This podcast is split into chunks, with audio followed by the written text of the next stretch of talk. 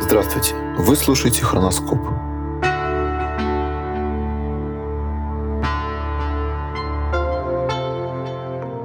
750 лет назад, 8 или по новому стилю 21 февраля 1271 года, отошел ко Господу архиепископ Сербии, святитель Савва II. Третий по счету предстоятель Сербской Православной Церкви был ровесником XIII века и за 7 десятков лет своей жизни стал участником или свидетелем многих важных исторических событий на Балканах. Предислав. Так назвали родившегося в 1200 или 1201 году сына первого сербского короля Стефана Первовенчанного. Он чуть-чуть не застал своего деда Неманю, великого жупана, объединителя страны и основателя династии.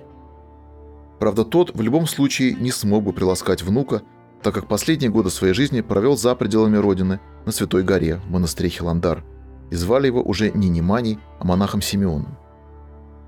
Предислав еще встретится с дедом, когда его святые мироточивые мощи будут перенесены с Афона в Сербию. Кроме Предислава, у Стефана Первовенчанного было еще 3 сына – Радослав, Владислав и Урош. Известно, что Радослав был самым старшим, а Урош – самым младшим сыном. Был ли Предислав 2-м или 3-м, мы точно не знаем. Знаем мы лишь то, что все его братья после смерти отца по очереди правили страной.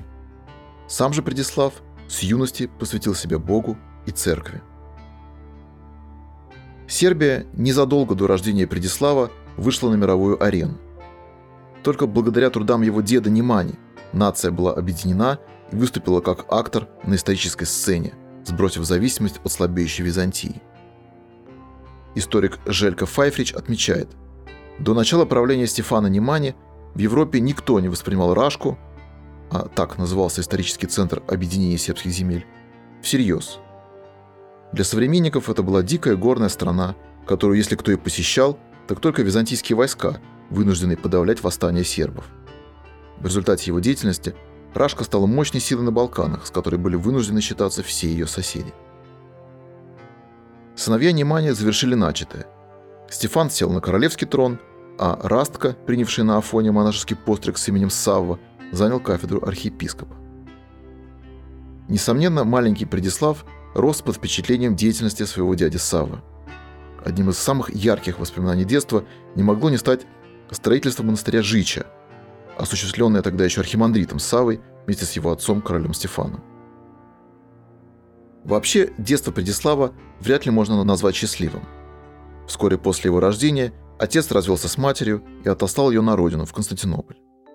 Взросление мальчика прошло на фоне междоусобной войны двух братьев, его отца Стефана и дяди Вукона, затем, правда, увенчавшийся триумфальным примирением их 3-м братом святым Саввой, который специально для этого вернулся с Афона и привез с собой мироточивые мощи деда Немани, преподобного Симеона. Возможно, что это событие оказало решающее влияние на жизненный выбор Предислава, и он последовал по пути своего великого дяди, первого архиепископа автокефальной сербской церкви. Путь этот привел королевича в тот же самый святогорский монастырь Хиландар, возрожденный и отстроенный святыми Саввой и Симеоном и до ныне являющийся оплотом сербской православной традиции на Афоне. Там он принял монашеский постриг с тем же именем Савва и оттуда совершил паломничество на Святую Землю. «В Иерусалим бошествовав, поклонитесь гробу Господню, и видитель быти всем страстям Его. Там обо много время препроводив, и паке возвратися», говорится в его житии. Из своего паломничества он привез саженец шелковичного дерева и посадил его у ворот монастыря Печской патриархии. Эта 8-метровая черная шелковица, называемая сербами Шамдуд, растет там до сих пор и считается старейшим представителем этого ботанического вида в Европе. Под кроной Шамдуда в 1690 году патриарх Арсений III Чернович созвал Народный собор, который принял решение о великом переселении сербов на север. Афонский патерик так повествует о том периоде жизни святого Саввы II. Он ходил в Иерусалим и там прожил немалое время. Потом подвязался на Афоне вместе с учеником своим, преподобным Иоанникием, который наследовал по нем и архиепископский престол его.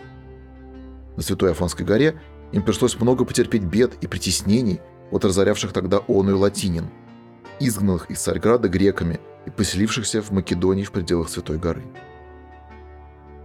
Действительно, в те годы Македония и Фракия превратились в арену борьбы крестоносцев, захвативших в 1204 году Константинополь, болгар, чье второе царство достигло своего апогея, и греческих карликовых империй. Тем временем старшие братья Саввы сменяли друг друга на королевском престоле Сербии. Ни один из сыновей Стефана Первовенчанного не умер на троне. Сербское королевство в то время находилось в роли, если не вассала, то младшего партнера, то одной, то другой, более сильной балканской державы. Фигура короля была еще достаточно слаба и находилась в зависимости как от своих феодалов, так и от внешнеполитической конъюнктуры. И родственные связи здесь играли определяющую роль.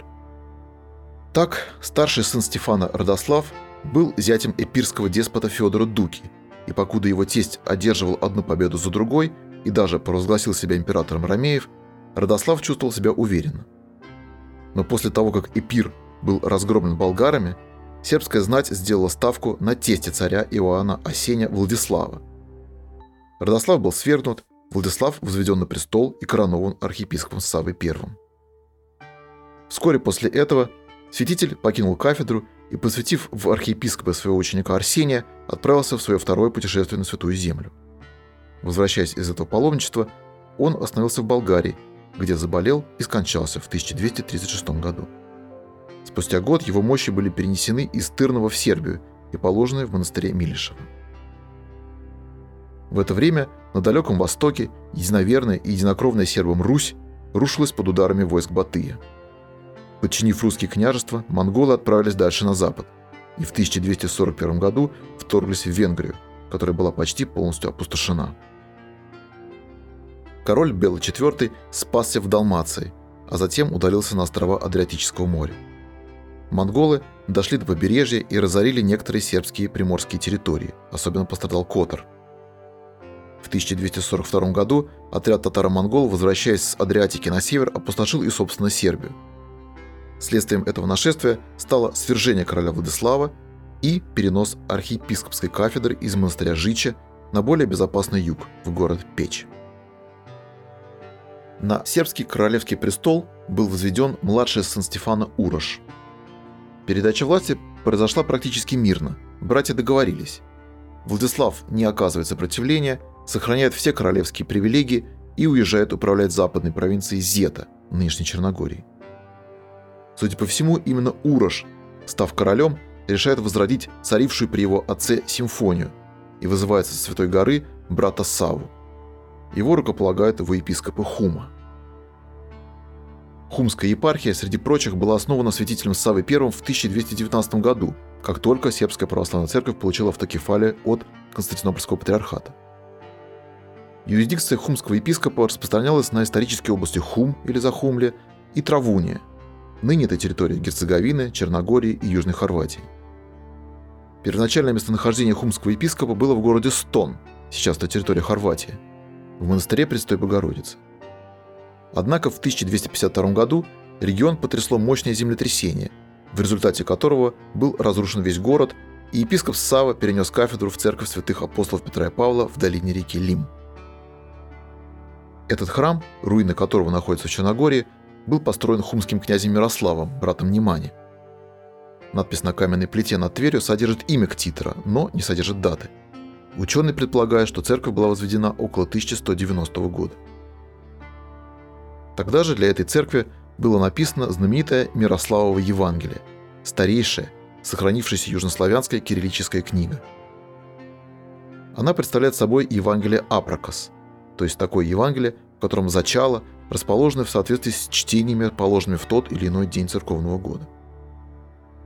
Мирославово Евангелие долгое время пребывало на Афоне в монастыре Хиландар, но сегодня находится в Национальном музее Белграда, до недавнего времени за исключением одного листа, который хранился в Российской национальной библиотеке в Санкт-Петербурге. Дело в том, что епископ Порфирий Успенский зимой 1846 года посетил Хиландар, где знакомился с древними рукописями. Он тайно вырезал один лист из Мирославова Евангелия под номером 166 и увез его в Россию. После долгих переговоров 13 июля 2020 года президент России Владимир Путин подписал указ о возвращении этого листа в Сербию в обмен на 5 картин Николая Рериха, оказавшихся в Сербии во время войны.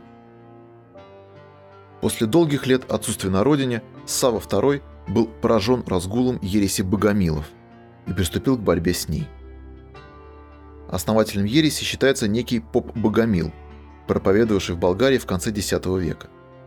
Самые ранние сведения о его учении находятся в книге «Беседа против богомилов» Космы Пресвитера. Богомильство представляет собой разновидность антиклерикального дуалистического учения гностического происхождения. В средние века богомильство распространилось как на восток, так и на запад, превратившись в общеевропейское религиозное движение, получив другие названия – месселяне и павликиане в Византии, катары и альбигойцы в Европе.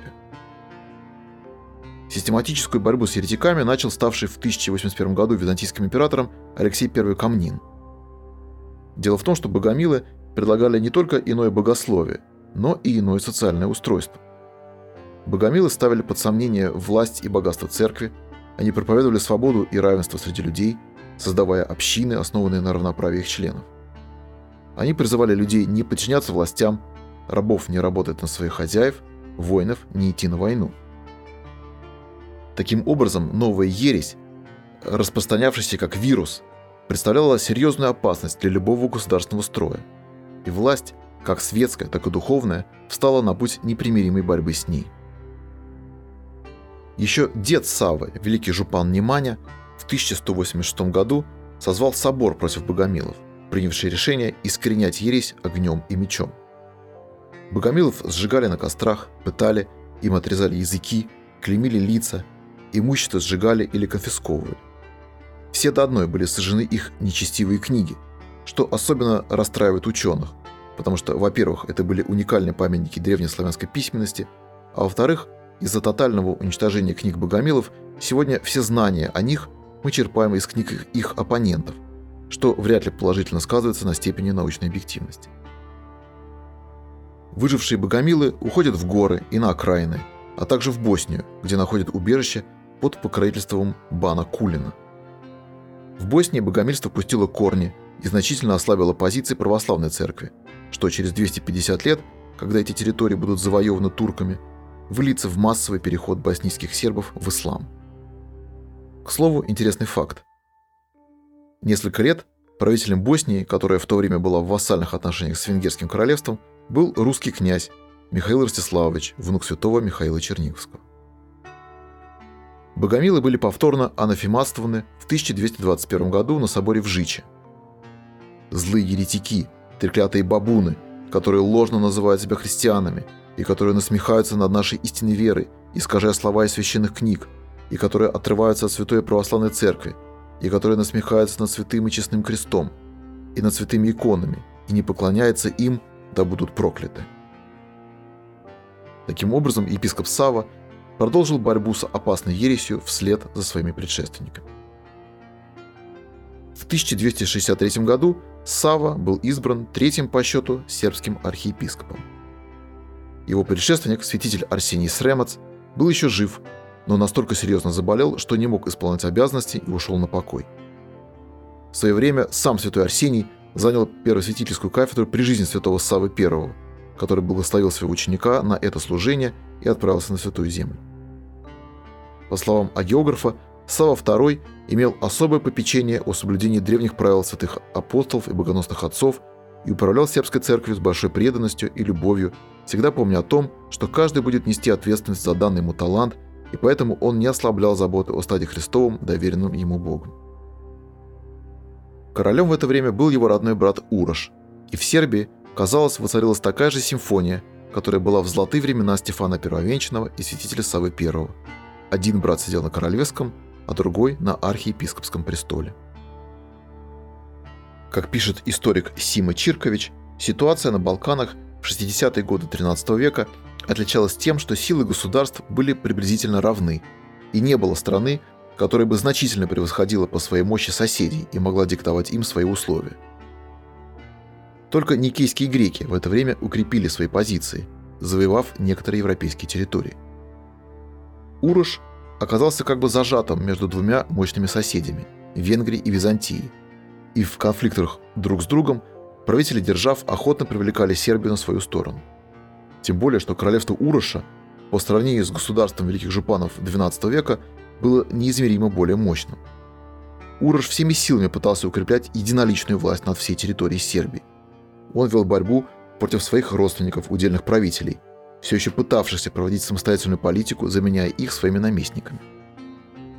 В конце концов, стремление сохранить государственную территорию в целостности и не возвращаться к старой практике раздробления ее на уделы привело Уроша к конфликту со старшим сыном Драгутиным, в результате чего он был свергнут с престола.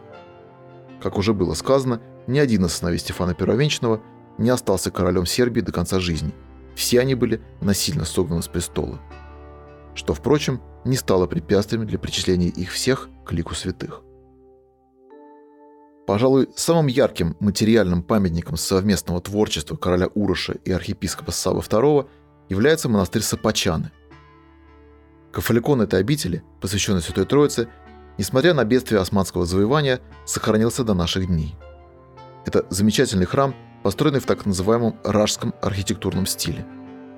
Ансамбль фресок сопочан, на которых прижизненно были запечатлены в том числе братья Урош и Савва, включен в список всемирного наследия ЮНЕСКО. Савва II оставался у церковного кормила в течение 7 лет, до блаженной кончины 8 февраля 1271 года. Погребен он был в храме святых апостолов в Печи. По свидетельствам очевидцев, нетленные мощи святого источали благоухание, подавали исцеление притекающим к ним. После смерти Саввы меньше года архиепископом был Даниил, а затем на первосвятительскую кафедру был возведен ученик святого Саввы Иоанникий. Как мы уже знаем, они были вместе и на Святой горе Афон, и на Святой земле. После этого Иоанникий вернулся в Хиландар, где сначала служил экономом, а затем и настоятелем обители. Вернувшись в Сербию, он стал настоятелем монастыря Студеница. Это единственный известный пример, когда настоятелем этих двух величайших сербских лавр был один человек. Святитель Даниил II так пишет о выборах нового архиепископа. «И поскольку они много искали, то не нашли никого, достойного такой власти, кроме этого блаженного Иоанникия, который в то время был настоятелем дома Пресвятой Богородицы, место под названием Студеница». Однако Иоанникий недолго пробыл на архиепископском престоле. Через 4 года, в 1276 году, король Урош, которого Иоанникий считал своим другом, был свергнут сыном Драгутиным. Архиепископ в знак протеста также отказался от престола и удалился в Захумле, где через 3 года скончался. Так завершился первый период истории сербского королевства и автокефальной сербской православной церкви. В течение полувека страной правили сыновья Стефана Первовенчанного. Дважды светская и духовная ветви власти возглавлялись одновременно родными братьями. Житие святителя Саввы II принадлежит перу одного из учеников Даниила и было составлено до 1330 года. В житии говорится, что мощи святого почивают в печи, и где же вселепно и ежечасно поминаются доныне, и есть память его представления месяца февраля 8-й день. Изображения святителя сохранились, кроме сопочан, на фресках монастырей Студеница, Арилья и Араховица, а в Печском монастыре над его гробницей запечатлен момент Успения архиепископа. Лик святого Саввы II мы также находим в лозе Неманичей, в Грачанице и Высоких Дичанах.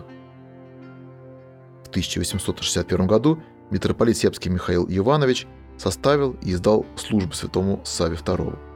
Именно она звучит во всех храмах Сербской Православной Церкви 21 февраля.